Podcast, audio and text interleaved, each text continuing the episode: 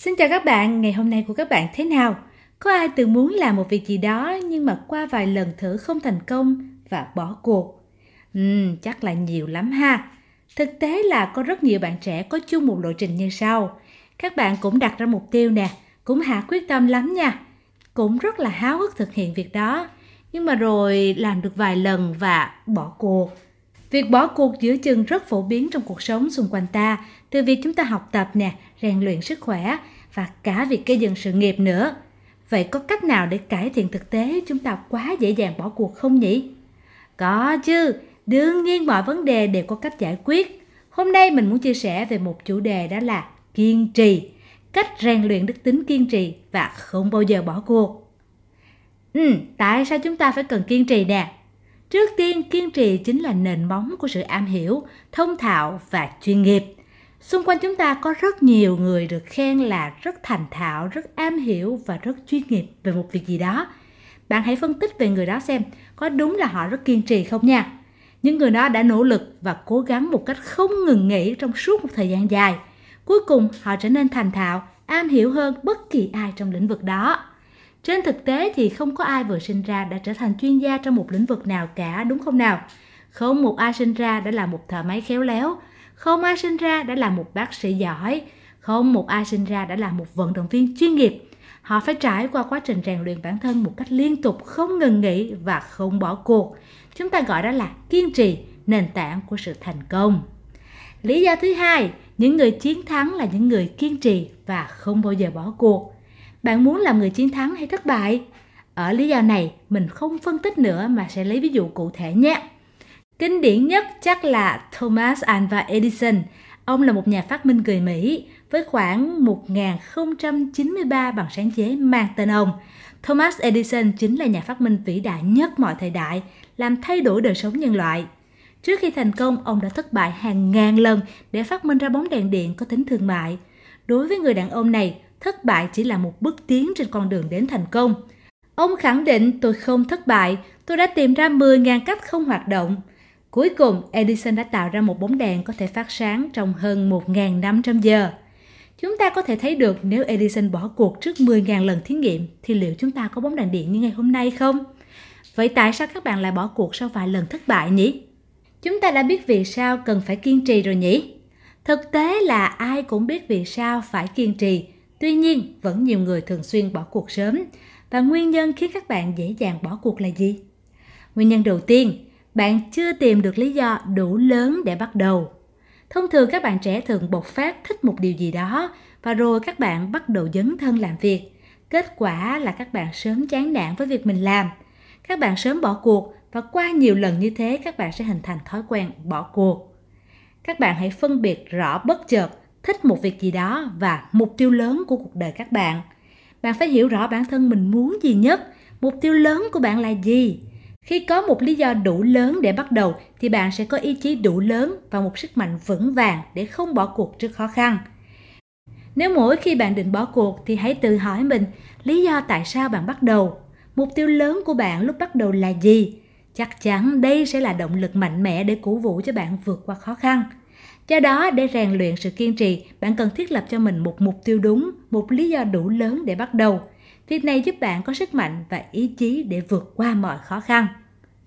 Nguyên nhân thứ hai khiến bạn dễ bỏ cuộc đó là bạn luôn muốn có kết quả nhanh chóng. Các bạn có thấy rằng những người càng nhiều tuổi thì sẽ càng bình tĩnh, điềm đạm đúng không nào?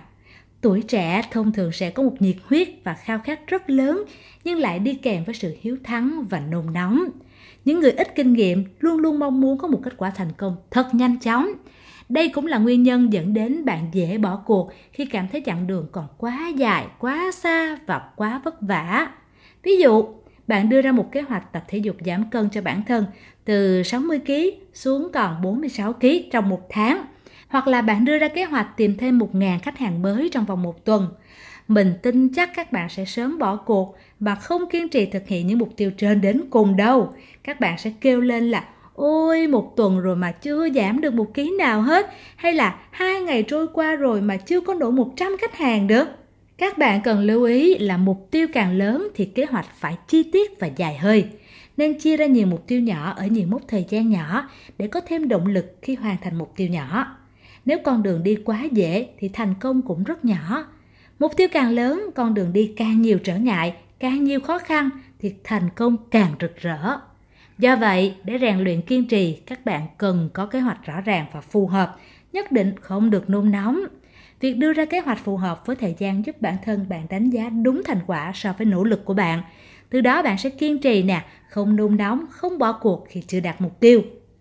Một nguyên nhân nữa khiến bạn dễ bỏ cuộc là bạn không tin tưởng bản thân mình và bạn nghe quá nhiều lời phán xét từ người khác. Mình rất tâm đắc với hai câu chuyện sau. Câu chuyện về những chú voi được nuôi ở trang trại. Những chú voi trưởng thành ở trang trại không bị nhốt trong chuồng, cũng không bị khóa bằng dây xích to.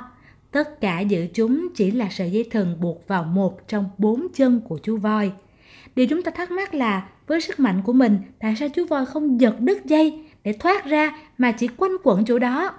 Việc giật đứt dây thừng không phải quá đơn giản với chú voi trưởng thành sao? Thực tế là chú voi đã từng cố gắng hàng ngàn lần để thoát khỏi sợi dây thừng từ lúc chú còn nhỏ. Và lúc chú còn nhỏ thì sợi dây thừng đó đủ để làm chú voi con không thể thoát ra. Chú voi con lớn lên trong sự thất bại đến nỗi tin rằng việc giật đứt sợi dây thừng là bất khả thi và mặc định chú không thể nào thoát khỏi đó được. Câu chuyện thứ hai kể về những chú ếch đi qua một cánh đồng thì hai chú ếch con bị rơi xuống hố sâu. Hai chú ếch rất sợ hãi, cố gắng nhảy liên tục để thoát khỏi cái hố. Những chú ếch ở trên sau khi nhìn thấy độ sâu liền kết luận là cái hố quá sâu để có thể nhảy ra ngoài. Chúng liền ở trên la hét xuống cái hố. Đừng nhảy nữa, vô ích thôi, hố sâu lắm, đừng nhảy nữa, vô ích thôi. Một chú ếch dưới hố nghe vậy nên nản lắm, không buồn nhảy nữa và nằm chờ chết. Chú ếch còn lại không nản chí, lấy hết sức bật nhảy nhiều lần và cuối cùng chú cũng nhảy ra khỏi miệng hố. Điểm khác biệt là chú ếch sớm bỏ cuộc là chú ếch nghe theo lời phán xét từ những chú ếch ở trên.